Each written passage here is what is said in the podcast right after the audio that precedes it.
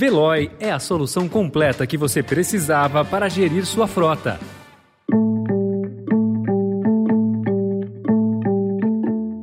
Olá, seja bem-vindo, seja bem-vinda. Começa agora mais uma edição do Notícia no seu Tempo. Esse podcast é produzido pela equipe de jornalismo do Estadão para você ouvir em poucos minutos as principais informações do jornal. Entre os destaques de hoje, empreiteiras tentam renegociar acordos de leniência bilionários. Endividamento cresce no Brasil e cria contingente de devedores crônicos. E nos Estados Unidos, senadores republicanos cedem e país avança em controle sobre armas. Esses são alguns dos assuntos que você confere nesta segunda-feira, 13 de junho de 2022. Estadão apresenta Notícia no seu tempo.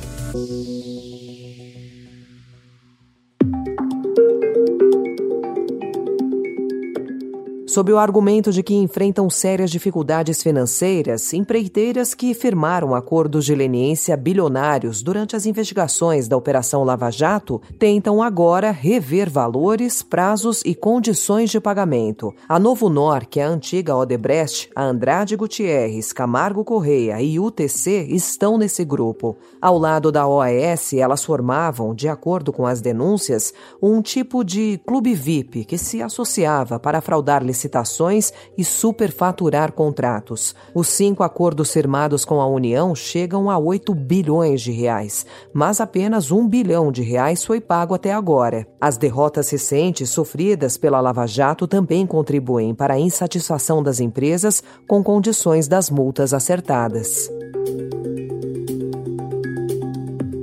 Dados do Serasa mostram um contingente de 65 milhões de pessoas com contas vencidas e o valor médio da dívida é superior a 4 mil reais. Os dois dados estão perto da máxima histórica e têm tendência de alta até o fim do ano e quem está devendo geralmente carrega o problema há muito tempo. Segundo a empresa de análise de crédito Boa Vista, 83% das dívidas têm atrasos superiores a 90 dias. Diante do combo renda em baixa, juros altos e inflação, consumidores relatam conviver com o efeito ioiô, entrando e saindo da lista de inadimplentes. Segundo especialistas ouvidos pelo Estadão, além dos problemas com perda de emprego ou gastos inesperados, a falta de organização indenização também ajuda a tornar as dívidas uma bola de neve.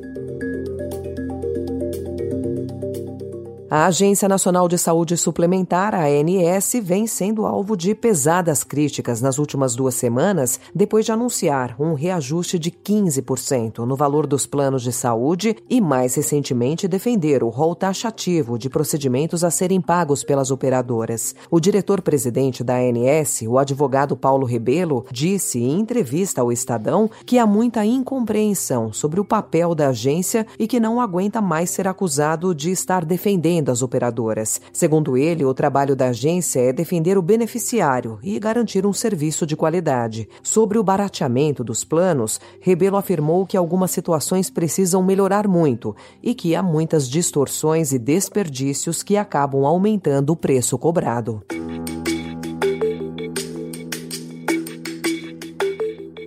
No fim da tarde de ontem, um sentimento de consternação tomou conta de indígenas do Vale do Javari, na Amazônia, com a localização pelo Corpo de Bombeiros de uma mochila e sandálias que, segundo pessoas próximas ao jornalista Don Phillips e ao indigenista Bruno Pereira, pertencia a um dos dois. Os achados foram levados em um helicóptero do Exército para que fossem periciados. Segundo o chefe das operações da Marinha em Atalaia do Norte, Ricardo Sampaio, a área vasculhada tem cerca cerca de 100 quilômetros quadrados. Pela primeira vez, as ações militares foram realizadas em conjunto com os indígenas. Familiares, amigos e manifestantes cobraram a agilidade das autoridades nas buscas em atos realizados ontem pelo país.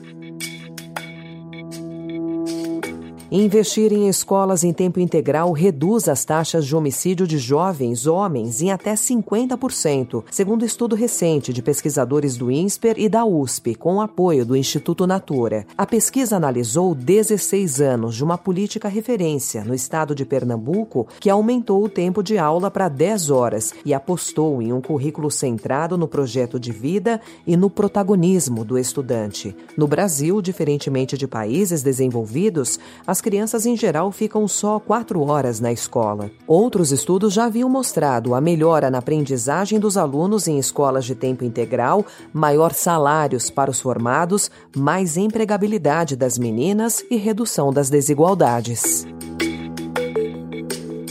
Um grupo de 10 senadores democratas e 10 republicanos fechou ontem um acordo para aprovar a primeira lei em décadas para expandir o controle de armas nos Estados Unidos. O pacto verbal prevê um aumento de fundos do governo federal para que os estados proíbam o acesso de indivíduos considerados perigosos a armas e impõe controles criminais e de saúde mental para que pessoas entre 18 e 21 anos possam comprar armamento. O acordo ocorre três semanas depois do ataque ativo tiros em uma escola do Texas que matou 19 crianças e dois professores no fim de maio. Caso aprovada, a legislação será a primeira a nível federal em décadas a ampliar a regulação para o controle de armas no país.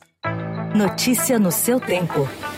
As principais notícias do dia no jornal O Estado de São Paulo. E em 20 segundos, Bia Haddad fatura maior título da carreira e a estreia de Grease, ou musical. O que há de mais promissor em diagnóstico, tratamento e prevenção do câncer foi discutido em encontro promovido pela ASCO, a Sociedade Americana de Oncologia Clínica. O Hospital Sírio-Libanês trouxe todas as novidades sobre o assunto e você pode acompanhar tudo isso por aqui, na série de podcasts no canal do Notícia no seu tempo.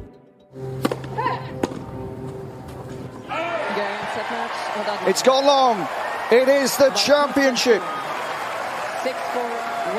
Beatrice Haddad Meyer. A standing ovation in Nottingham. Bia Haddad Maia conquistou o maior título da sua carreira ontem. A brasileira fez história ao vencer a americana Alison Risk, número 40 do mundo, por 2 sets a 1 e faturar o WTA 250 de Nottingham, na Inglaterra. Esse é o primeiro título da brasileira em torneios desse nível e ela se tornou ainda a primeira tenista do país a triunfar no circuito desde Teliana Pereira, em 2015. Bia também é a primeira brasileira a vencer um título na grama na era aberta do tênis após Maria Esther Bueno em 1968. Summer loving had me a blast. Estreia nesta próxima sexta-feira, dia 17, no Teatro Claro, em São Paulo, Grease, o musical, um espetáculo que atualiza a nostalgia dos anos 1950. A produção volta remodelada, com grandes números de dança e música sobre uma juventude rebelde. Essa versão nacional de Grease segue os parâmetros da que estreou em Londres no dia 3 de maio, com novas canções e totalmente repaginada. No total, são 23 jovens atores. Robson Lima vive Danny, papel consagrado por John Travolta, e Lully Sandy, estrelado por Olivia Newton-John. Essa foi mais uma edição do Notícia no seu tempo, com a apresentação e roteiro de Alessandra Romano, produção e finalização de Felipe Caldo. O editor de núcleo de áudio é Manuel Bonfim. Obrigada pela sua escuta até aqui e uma excelente semana. Notícia no seu tempo. As principais notícias do dia no jornal O Estado de São Paulo. Procurando a rota mais inteligente para gerir sua frota? Veloy é a solução completa que você precisa. Acesse veloy.com.br/empresa e descubra um caminho prático e eficiente para a gestão da sua empresa.